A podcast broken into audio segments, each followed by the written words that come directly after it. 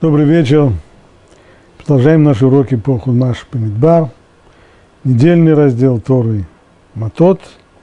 31 глава Хумаш Бамидбар с самого начала. И сказал Бог Муше, отомсти медианитянам за сынов Израиля, а потом приобщишься к своему народу. Что за месть? Кто такие медианитяне? Почему им нужно мстить? Глава это связана непосредственно с, с содержанием предыдущих глав. Коротко,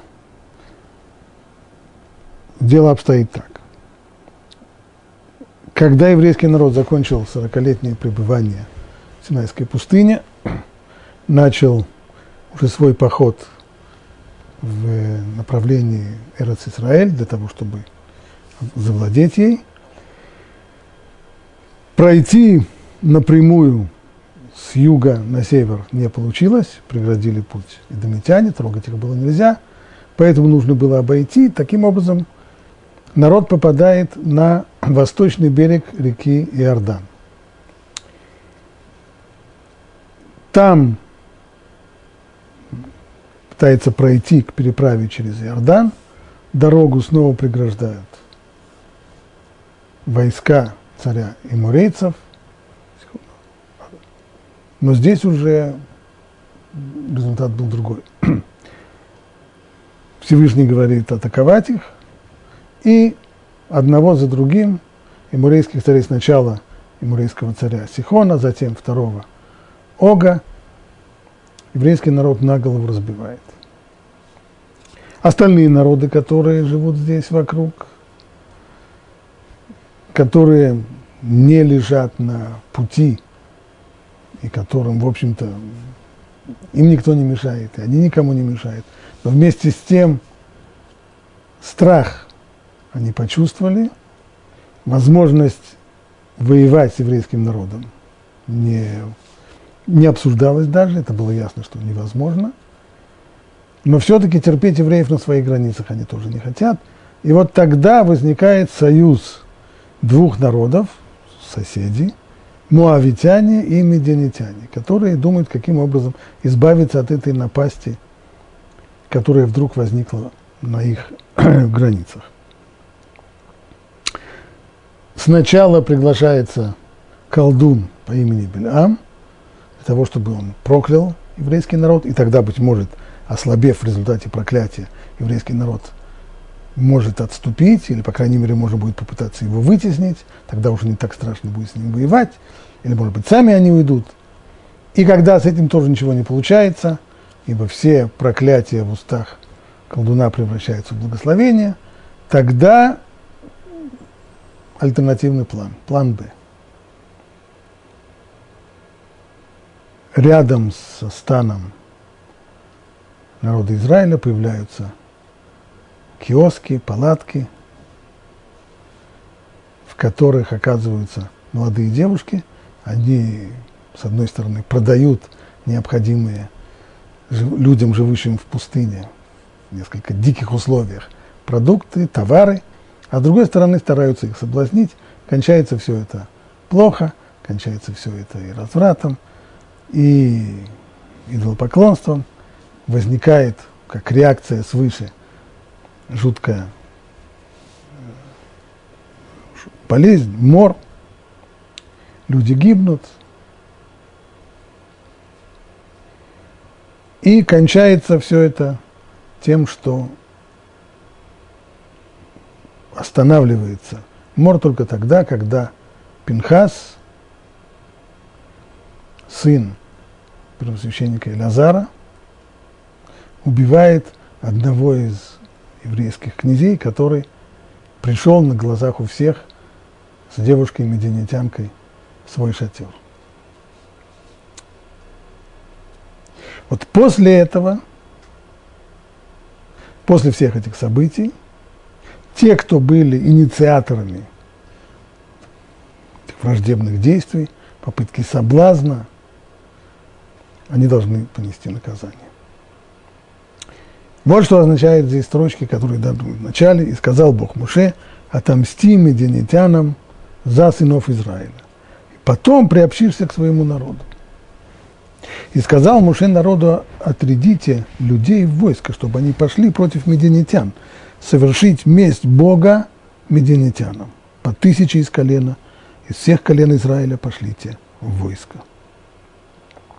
И переданы были по тысяче от колена 12 тысяч снаряженных воинов. И послал их Моше в войско, по тысяче от колена, и Пинхаса, сына Илязара, священника, в войско. Тора связывает здесь между двумя вещами. Отомсти мединитянам, это то, что Бог говорит Муше, отомсти мединитянам, потом приобщишься к своему народу. Поскольку Муше не суждено перейти через реку Иорден, в страну обетованную он не поведет еврейский народ, ему суждено умереть здесь, на восточном берегу Иордена – он должен, как это тоже называют, приобщиться к своему народу, другими словами, умереть, но только после того, как он совершит месть медианитянам. Так Тора здесь связывает вот сначала месть, а потом уже можно спокойно умирать. Каким образом эти вещи связаны и почему они связаны? Арамбан здесь пишет так. Отомсти медианитянам за сынов Израиля, и затем ты приобщишься к своему народу. Нашему наставнику Муше было предопределено, что он не перейдет через Иордан. Но на восточном берегу Иордана он выполнил все, что было заповедано народу Израиля. То есть, в какой-то степени можно сказать, что ту функцию, ту главную функцию, которая лежала на плечах Муше, до конца он не может выполнить. Он должен был вывести еврейский народ из Израиля и привести его в землю обетованную. Вывести из Израиля получилось. Привести нет. Он останавливается на пороге этой земли, у самого входа. Но, по крайней мере, все, говорит Рамбан, все, что он мог сделать до того, он не бросает это, ну, если уж нельзя все довести до конца, то все, что можно сделать, до последнего, все это он сделал. На восточном берегу Иордана он выполнил все, что было заповедано народу Израиля. Победил двух могучих амарийских царей, разделил их землю между коленами. То есть здесь уже началось наследие земли. А теперь он призван отомстить врагам Бога, то есть мединитянам, а Иушуа Бенун, то есть ученику и преемнику Муше, оставались только заповеди, связанные с землей Израиля. То есть все, что можно было сделать за пределами земли Израиля, за границей, все это Муше сделал. Осталось последнюю, поставить последнюю точку над «и», отомстить мединитянам. А дальше уже, дальше уже это вещи, которые связаны с Израиль, он к этому отношения иметь не будет. Это уже останется на ответственности его преемника Иошуа Беннун. И еще Всевышний удостоил Моше перед смертью – увидеть эту месть и порадоваться ей. И поэтому написано, а затем ты приобщишься к своему народу. А Муше оказал почет Пинхасу, который начал выполнять эту заповедь. И ему же следовало ее совершить.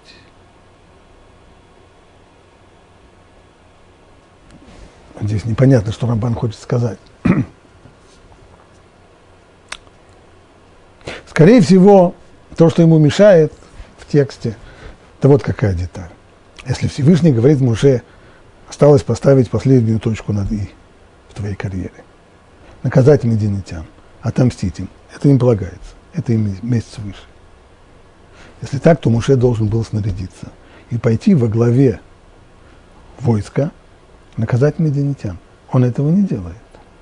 Он остается в лагере. Вместо себя он посылает Элязара, он представил, э, Пинхаса, простите, сына Илазара священника. Почему? Если уже это, до сих пор ничего подобного мы не видим. До сих пор все указания свыше Моше лично руководил их осуществлением. Все, что было ему приказано, он этим лично занимался. И никому это не передавал. Заботился сам о выполнении каждого указа свыше. Почему вдруг сейчас? он назначает кого-то другого вместо себя. Ответ Рамбана, что здесь не было повеления сделать этого. Тем, что, то, тем, что Всевышний сказал ему отомсти медианитянам, и потом ты приобщишься к своему народу, то есть пришло время уходить, жизнь закончена.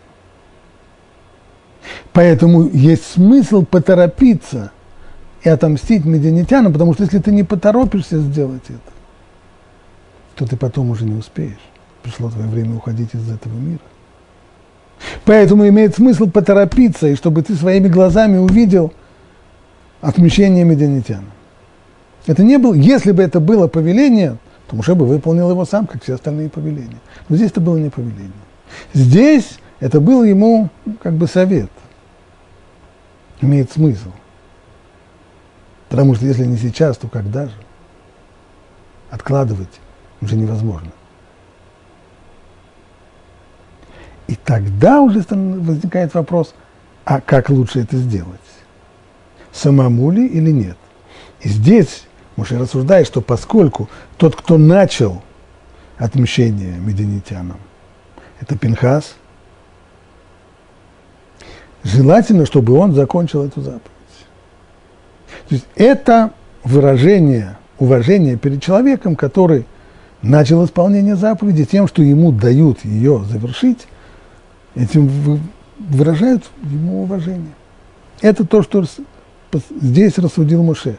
Вместо того, чтобы он пошел, лучше бы, чтобы отправился Пинхас, он начал это дело, ему его и завершать.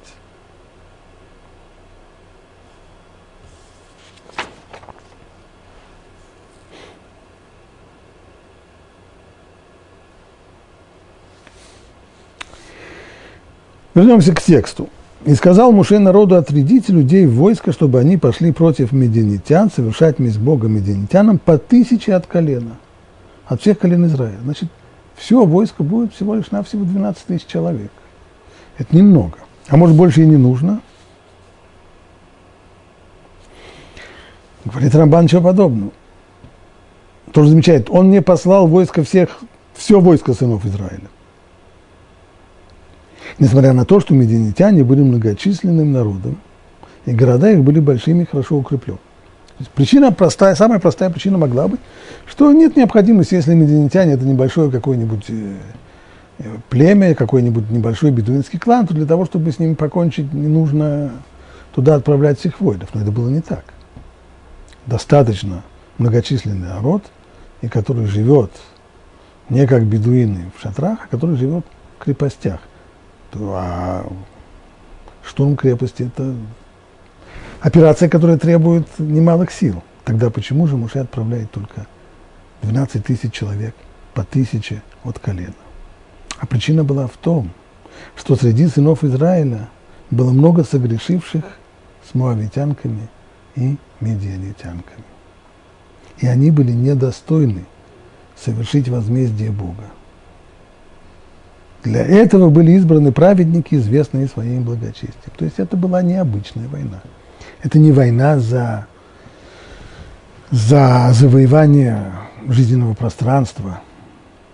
Речь идет здесь о месте, которое Всевышний возложил на плечи сынов Израиля, отомстить медианитянам за то, что они пытались совратить еврейский народ. Это возмездие может сделать только человек с чистыми руками.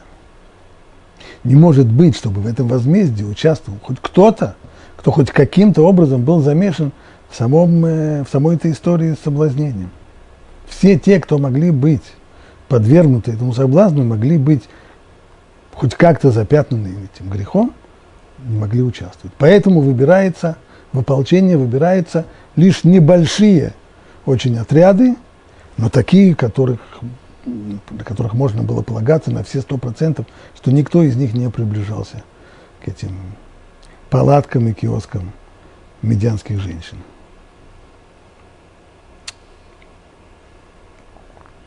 И переданы были по тысяче от колена 12 тысяч вооруженных воинов.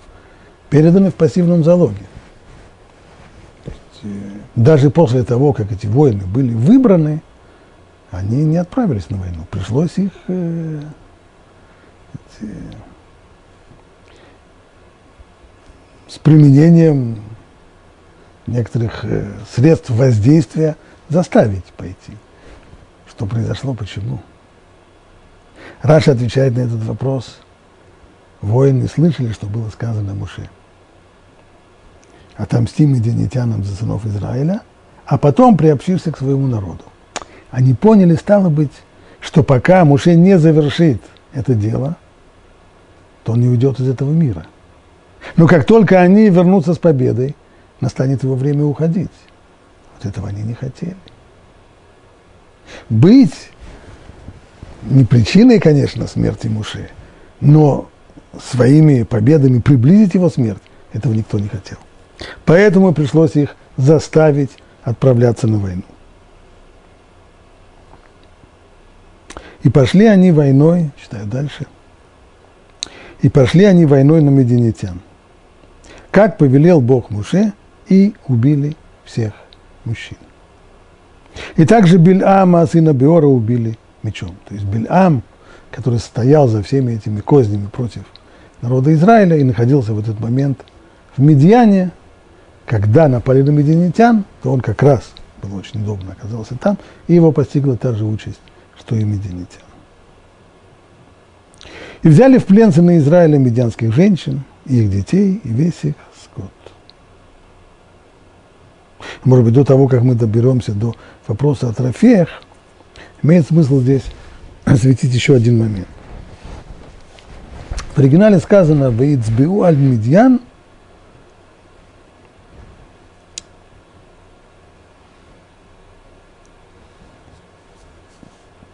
что мы перевели несколько неуклюже, пошли они войной на мединитян, как повелел Бог Моше.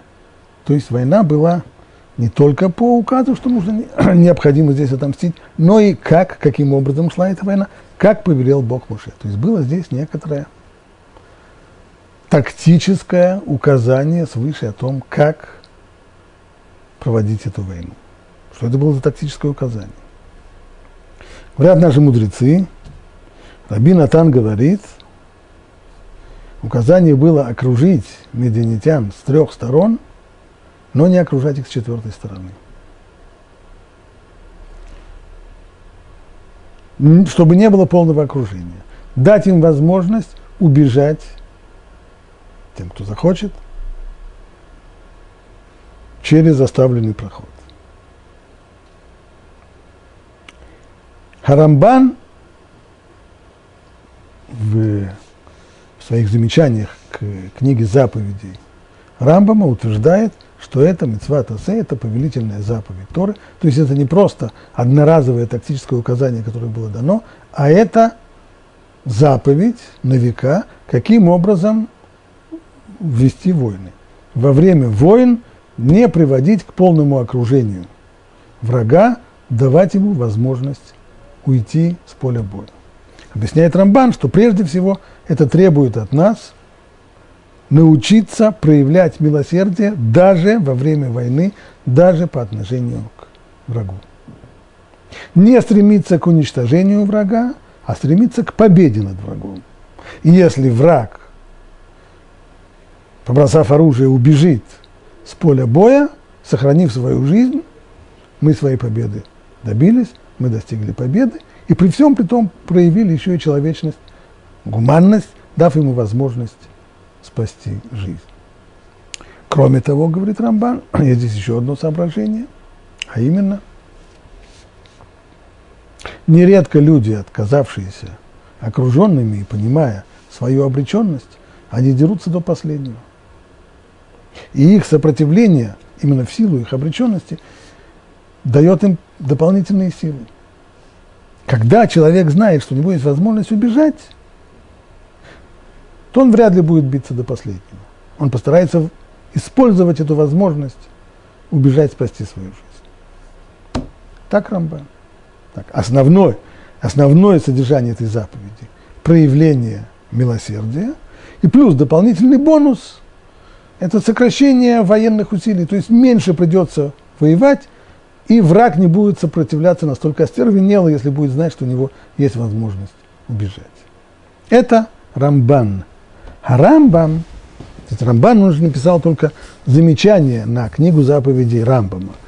И вот одно из его замечаний, что Рамбам не упомянул обсуждаемую нами здесь указание, не упомянул его как заповедь. Рамбан говорит, это заповедь, заповедь на века. Значит, Рамбам понял это не так. Рамбам понял, что это не заповедь на века, а это тактическое указание по ведению войны.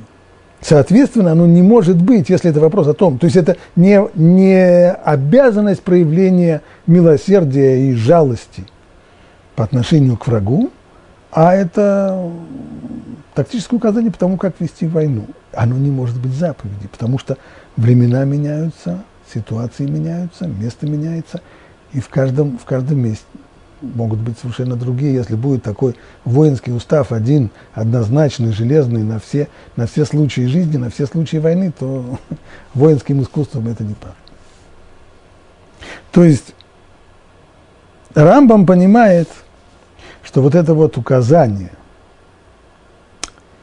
не окружать, не приводить к полному окружению мединитян, дать им возможность убежать, это чистое некоторые здесь тактическое указание для данной войны. Оно вовсе не обязывает в других войнах. Конечно, современному человеку позиция Рамбома куда более понятна, потому что, скажем, на сегодняшний день э, основы тактики и стратегии в том, что э, армию необходимо, необходимо уничтожать. Сегодня вся стратегия строится прежде всего именно на попытке полного окружения врага и уничтожения армии. Потому что тот, кто не уничтожает армию, ну, возьмем известный просто хрестоматийный э, два примера. Пример Наполеона, который на, на Бородинском поле, по сути, одержал победу, заставил русские армии отступить, не только отступить, но и сдать Москву, но он не уничтожил русской армии. И в результате уже через несколько месяцев он сам с трудом, с трудом унес ноги, должен был отступать, растеряв практически все и полностью проиграв эту русскую кампанию, именно благодаря тому, что он, ему не удалось уничтожить русскую армию.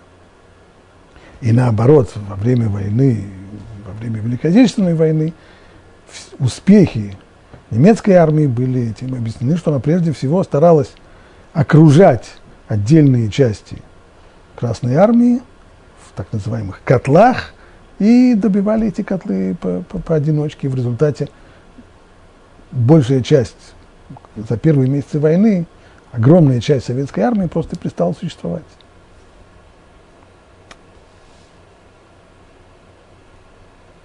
Ну, а если так, то тогда можно задать обратный вопрос. Почему же здесь тогда людям, которые отправились, израильтянам, которые отправились на войну с Медьяном, почему им не дали, почему им дали именно указание обратное? Не окружать, не приводить к полному окружению. Дать медианитянам возможность уйти из окружения. Ну, понятно почему, чтобы они не сражались до последнего, чтобы не было остервенелого сопротивления. Но сегодня мы знаем, этот взгляд не принят. То есть сегодня, несмотря какое бы ни было сопротивление, стремление прежде всего уничтожить армию, не дать армии уйти. Я думаю, что есть серьезные различия в том, как проходила война тогда и как проходит война сегодня. Сегодня существует понятие армия. И армию необходимо уничтожить. Тогда не было армии. Тогда воевал народ. Народ с народом, стенка на стенку. То есть это были ополчения. И потерпевшая поражение армия, но не уничтоженная, она соберется заново, реорганизуется, пополнит свои ряды, перестроится и снова вернется. И снова атакует. И снова будет противостоять. Разбитый народ вовсе не факт, что он продолжит сопротивление. Не исключено, что он покорится. Это одно соображение. Второе соображение обратное. На сегодняшний день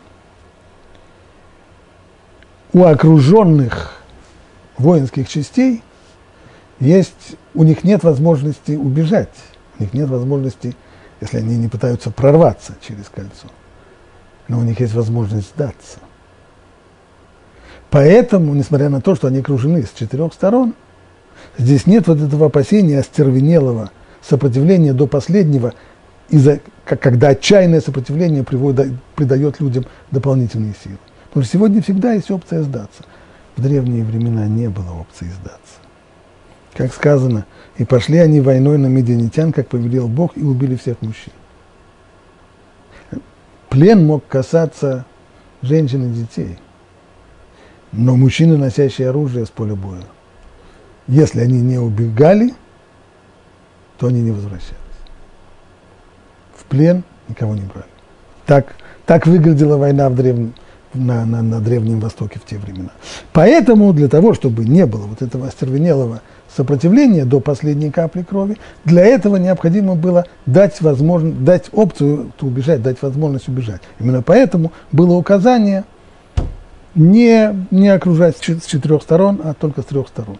Понятно, поэтому, что Рамбам не видит в этом заповеди на все века, ибо условия изменяются, характер войн изменяется – характер армии разменяется, и то, что правильно сейчас, вовсе не факт, что будет правильно завтра.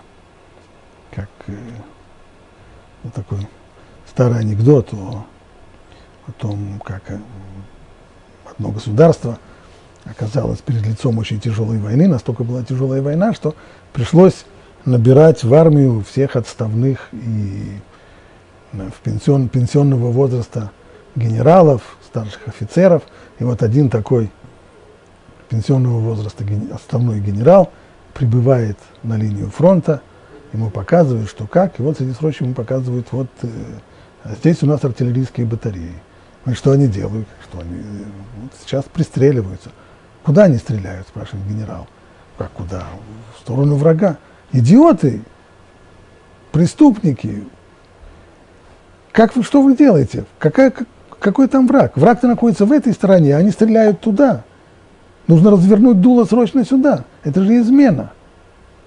Тогда адъютант ему говорит, ваше происходительство, извините, но в последней войне, в которой вы воевали, до выхода в отставку, так враг был там.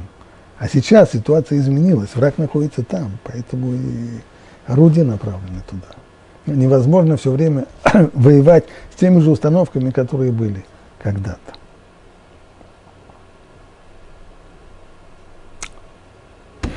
Теперь перейдем к трофеям.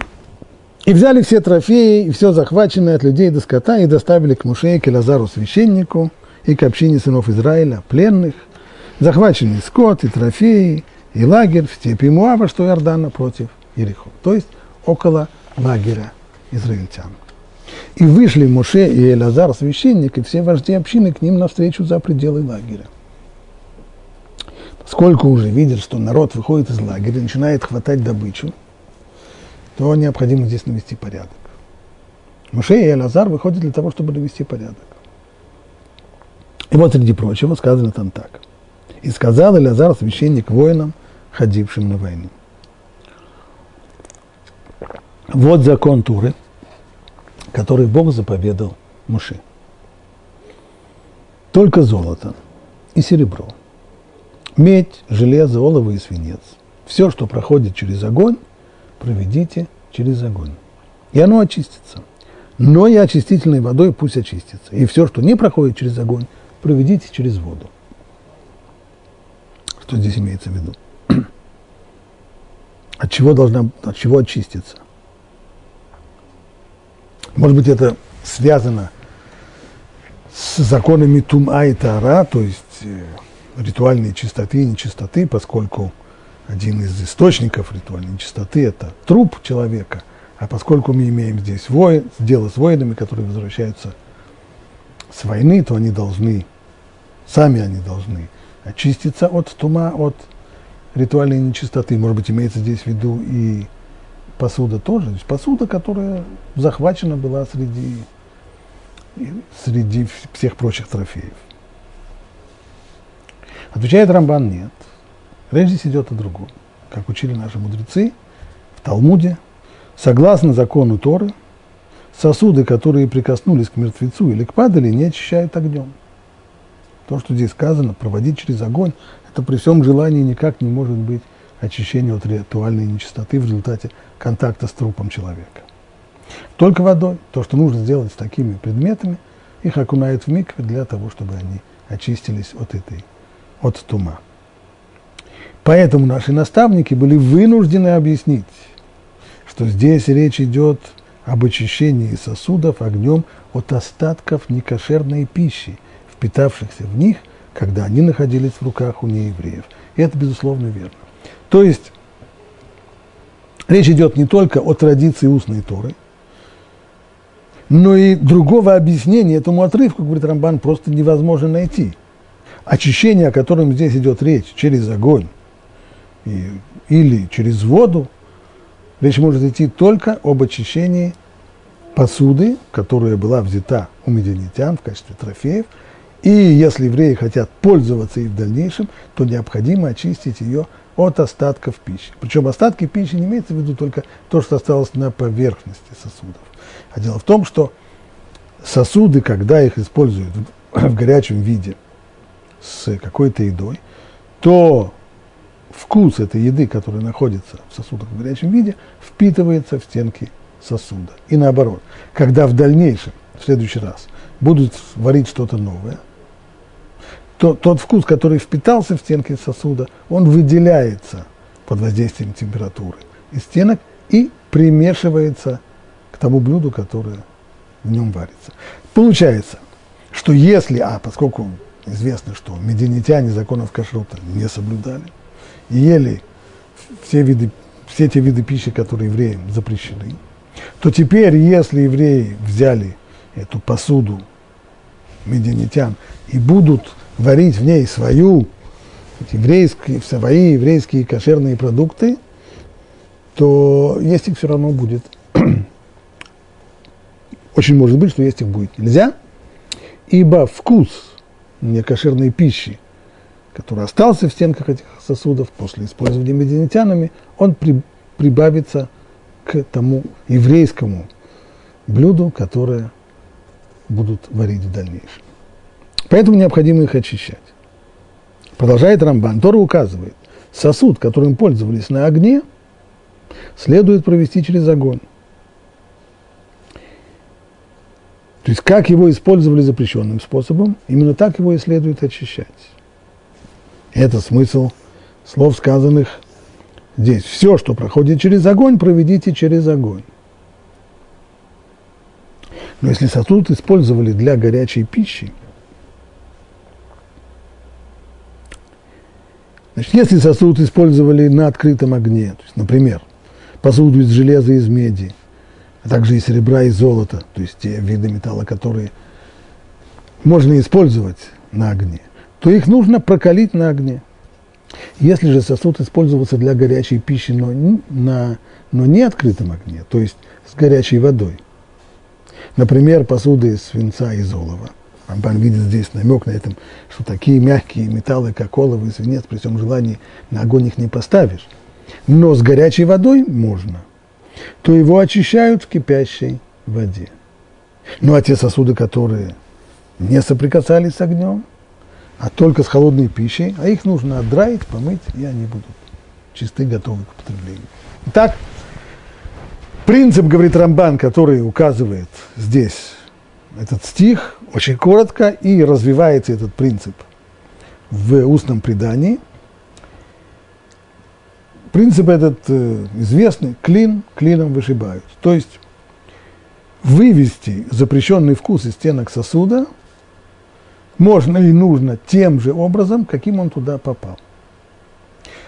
Те виды посуды, которые используются на огне, как, например, э, шампуры, сковородки и так далее, то их нужно прокаливать, а то, в чем варили пищу в кипящей воде, необходимо тоже обрабатывать при помощи кипящей воды. Таким образом, у нас есть два основных способа каширования посуды. Это либун или прокаливание и хагала, то есть обработка кипяченой, кипящей водой кипячения. Основной, наиболее часто используемый способ каширования посуды – это гала, кипячение.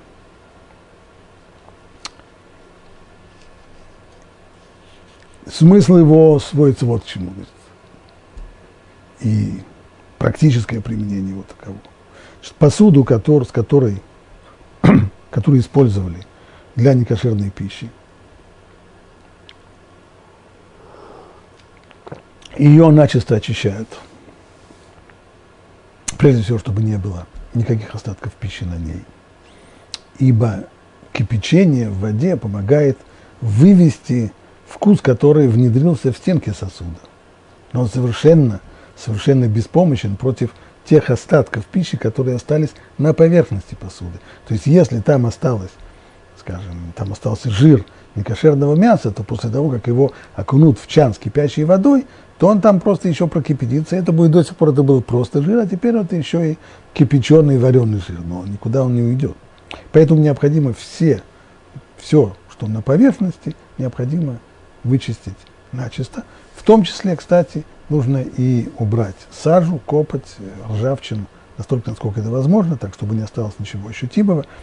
И после этого эта посуда должна 24 часа не приходить в контакт с любой горячей пищей. Через 24 часа наполняем чан водой, доводим его до кипения, и в тот момент, когда происходит кипение, то есть есть пузыри, опускаем кашируемую посуду в этот самый чан. Опускаем, либо держа ее клещами, либо привязав за ниточку, либо есть такие, которые используют резиновую перчатку и не боятся сунуть руку в кипяток. Когда опускают в кипяток, нужно смотреть, чтобы... Э, ведь посуда, которую опускают в кипяток, она сама холодная. Тем самым она приводит к охлаждению воды в чане. Поэтому нужно быть уверенным, что пузыри продолжают пузыриться, то есть кипячение не остановлено, и вот при этом кипячении происходит очищение. Не следует вываривать эту посуду долго в, в чане. Ее нужно долго держать, ее там не следует, наоборот. После того, как ее опустили, можно ее достать, после этого ее обливают холодной водой, и можно уже использовать ее в дальнейшем по тому назначению, которое ей будет дано. Если посуда большая, и она... Вообще посуду нужно погружать целиком. То есть даже если речь идет о посуде, которая впитала запрещенный вкус только частично, например, человек взял молочную ложку и опустил ее до половины в мясную кастрюлю, в э, мясное блюдо, которое там варилось. Значит, внедрение вкуса мяса в молочную посуду, что делать эту посуду запрещенной, произошло только в небольшой части. Но кашировать нужно всю эту самую ложку, потому что вкус распространяется по ложке. Значит, ее нужно целиком. Если это ложка, проблем нет. Если это более крупное что-то, скажем, э, одну кастрю, кастрюлю, которую кашируют в чане с водой. Если она целиком уходит в чай, в чан замечательно. Если не целиком, тогда нужно вставить ее частично и затем прокрутить ее так, чтобы все части прошли через кипящую воду. Нет необходимости ее погрузить одноразово. А можно, можно таким образом и по частям, но в конечном итоге должно быть, должна быть уверенность, что абсолютно все части кашируемые посуды оказались в соприкосновении с кипящей водой, с кипятком. Если кашируемая посуда настолько крупногабаритна, что невозможно ее воткнуть ни в какой чан, тогда она сама должна себя кашировать. То есть, как это делается? Наполняется водой до краев, доводится до температуры кипения. Если она широкая, то настоящего кипения почти не будет, лишь чуть-чуть будет пузырей. И для того, чтобы кашировалось еще и ободок этой кастрюли, то, что делают в данный момент, когда доходит до температуры кипения, то в кастрюлю с кипящей водой бросают раскаленный камень или раскаленный железный какой-нибудь болт. И то, что тогда происходит, вода кипящая переходит, переливается через край, покрывая весь ободок, и тем самым каширование здесь закончено. Вот это суть каширования кипячением. Есть еще, как мы сказали, либун, то есть прокаливание. Суть его вот в чем. Если использовался, если эта посуда использовалась на огне, куда более высокие температуры, чем при варке в кипящей воде, то здесь нет возможности кипячением вытащить этот самый вкус из стенок посуды, поэтому все, что можно сделать, это только его там сжечь, чтобы он попросту там сгорел. Для этого нужно накалить до очень высокой температуры. Талмуд говорит, что это температура, при которой происходит каширование э, прокаливанием, это адше юницесот нитазимбу. То есть до тех пор, пока искры не пойдут. Достаточно сложно определить, что Талмуд имеет в виду, какую конкретно температуру. И почему должны идти искры, если, если это должно быть нагрето до такой температуры, как, в, как при, почти при плавке металла, при которой, при, при которой металл становится э, крас, до, до красного или до белого коленя, и тогда от него уже э, искры летят, то температура, которая в домашних условиях просто нереальная, это не знаю, 1100, 1200, 1300 градусов, совершенно нереально.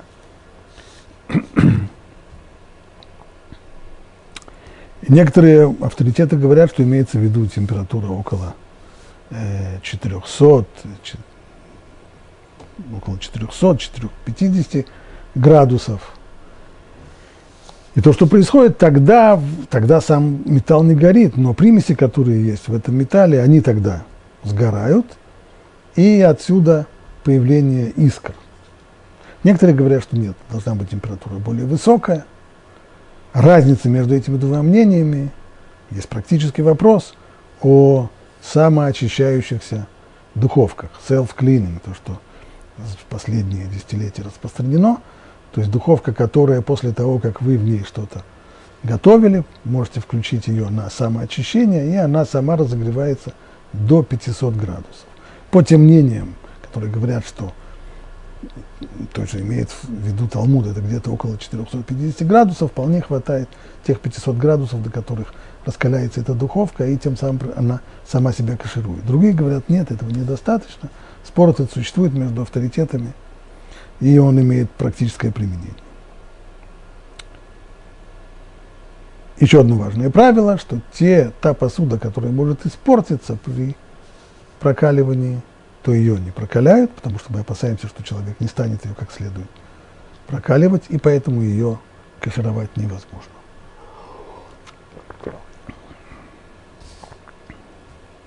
Теперь вернемся к Рамбану. Подробно описав, каким образом кашируется посуда, мы должны задать себе еще один вопрос.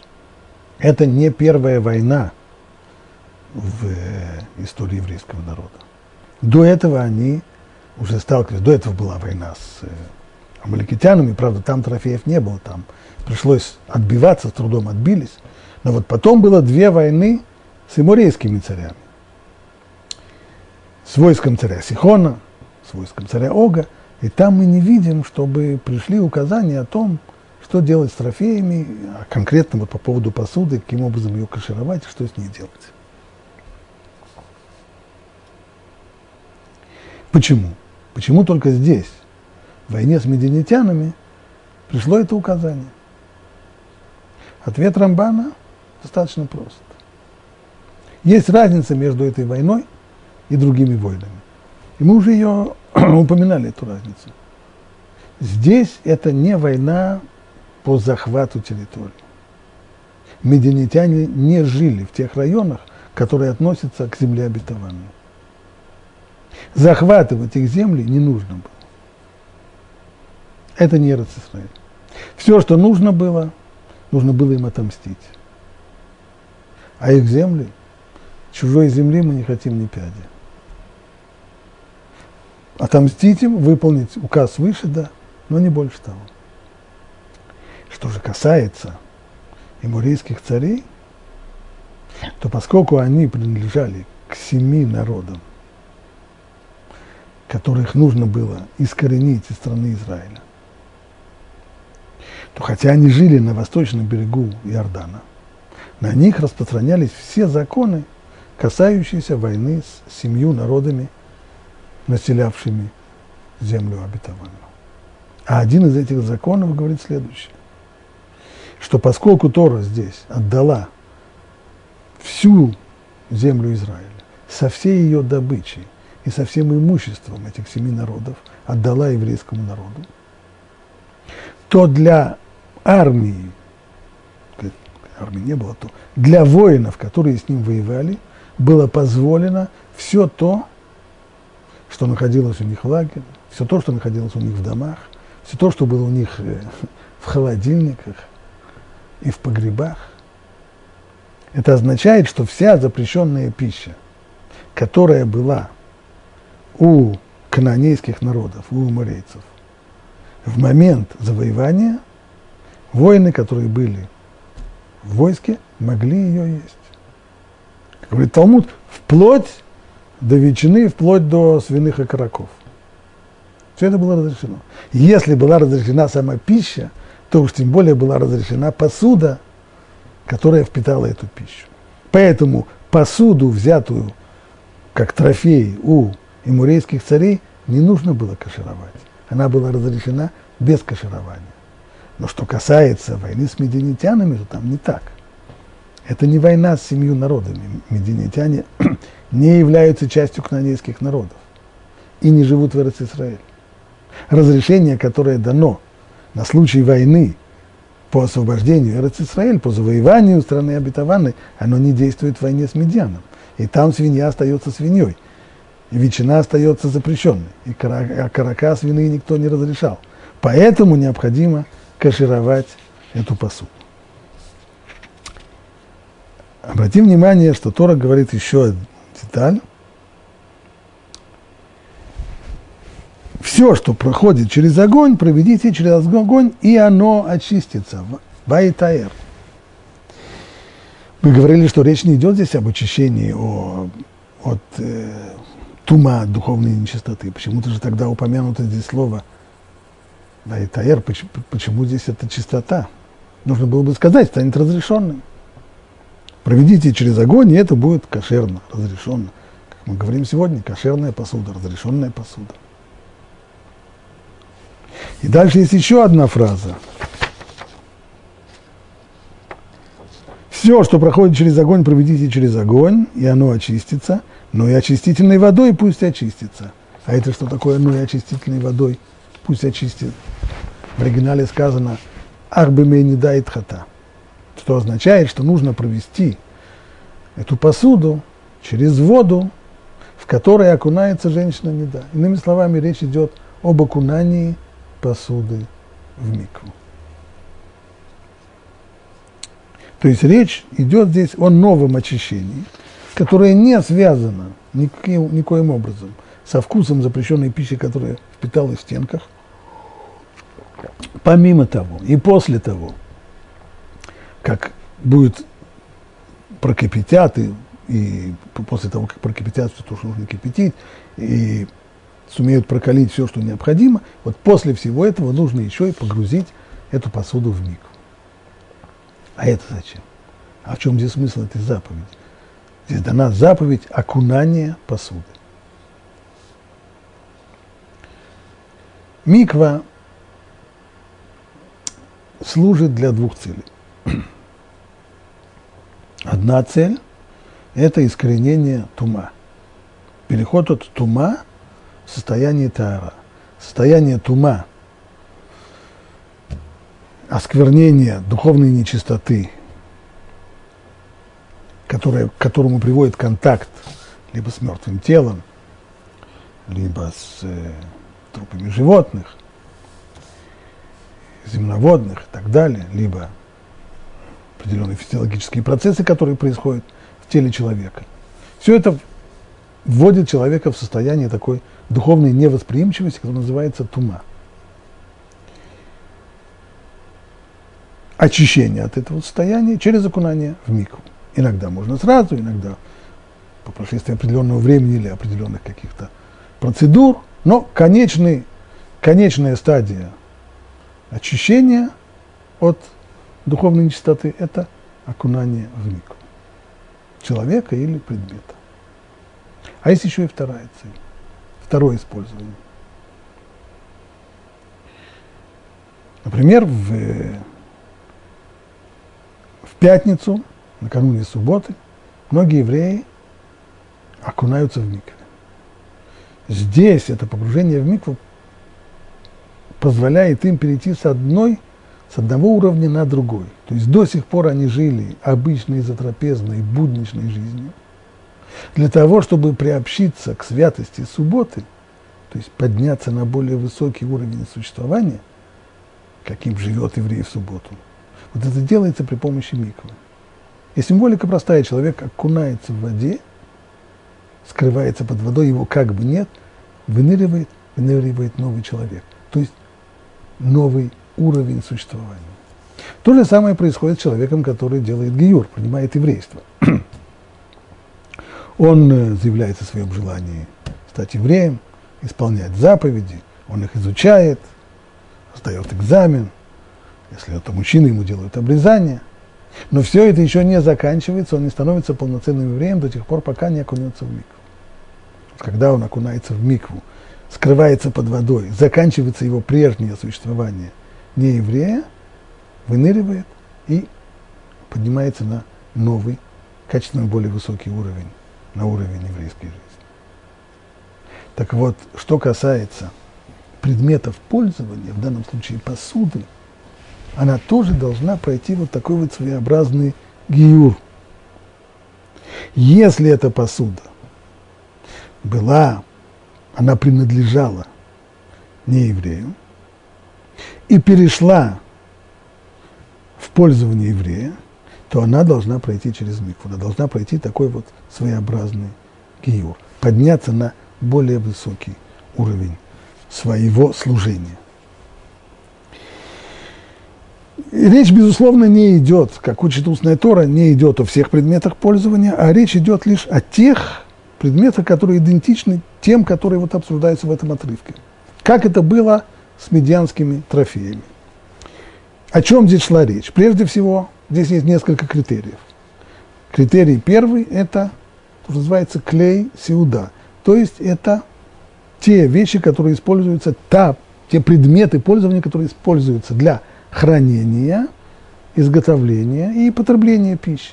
Для хранения, то есть те сосуды, в которых хранятся бутылки или коробки, в которых держат хлеб, сахар, э, овощи, специи и так далее, они подлежат окунанию в микро. Также те та посуда, которую используют для приготовления пищи, э, сковородки, э, кастрюли и так далее. Что касается тех предметов, которые используются на промежуточной стадии, то есть как, например, скажем, мясорубка, после которой, после того, как мясо провернули, его еще не едят, его еще нужно, нужно еще и котлеты сделать. Здесь есть спор, нужно ли их окунать, и поэтому принято окунать их без благословения. Ну и та посуда, которую используют для э, подачи пищи, для, для еды, тарелки, вилки, ложки и так далее. Это первый критерий. Второй критерий – это материал, из которого сделана посуда. Во, всей этой, во всем этом отрывке про медианские трофеи упомянуты только металлы. Не, э, не керамика, и не дерево, а именно металлические. Как там сказано, только золото, серебро, только золото и серебро, и медь, и железо, олово и свинец, все, что проходит через огонь, проведите через огонь. Значит, металли... Тора требует окунания в микву только металлических предметов. Мудрецы в дальнейшем постановили окунать в микву и стеклянную посуду, поскольку она напоминает металлические тем, что подобно тому, как металлы можно переплавлять, также теоретически можно переплавлять и стеклянную посуду тоже. Отсюда требование Мидарабанан, по постановлению мудрецов, окунать и стеклянную посуду.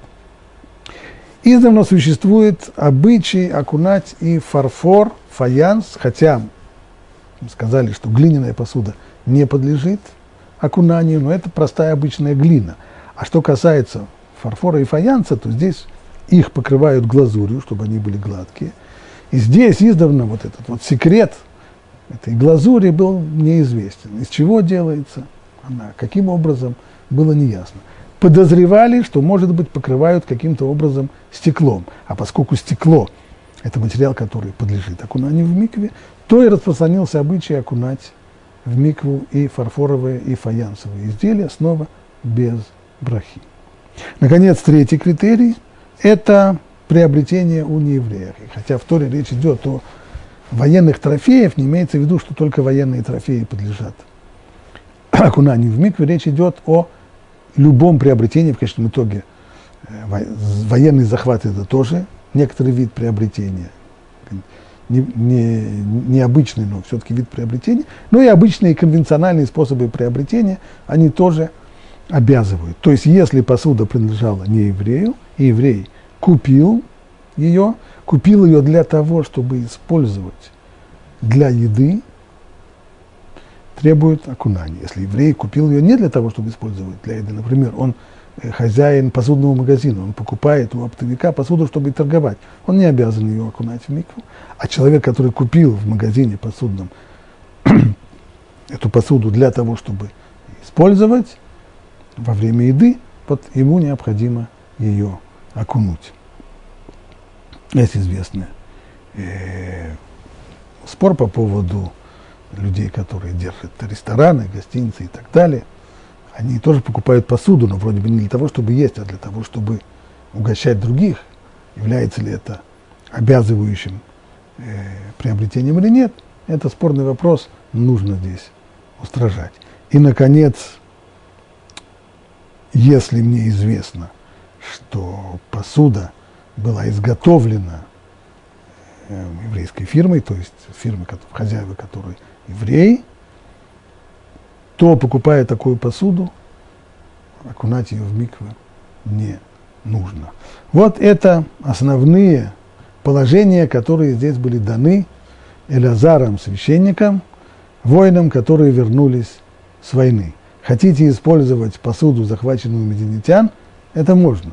Но нужно проявить терпение. Сразу не получится. Нужно сначала ее кашировать, затем погрузить ее в воды миквы, и только после этого можно ее уже использовать для своих целей.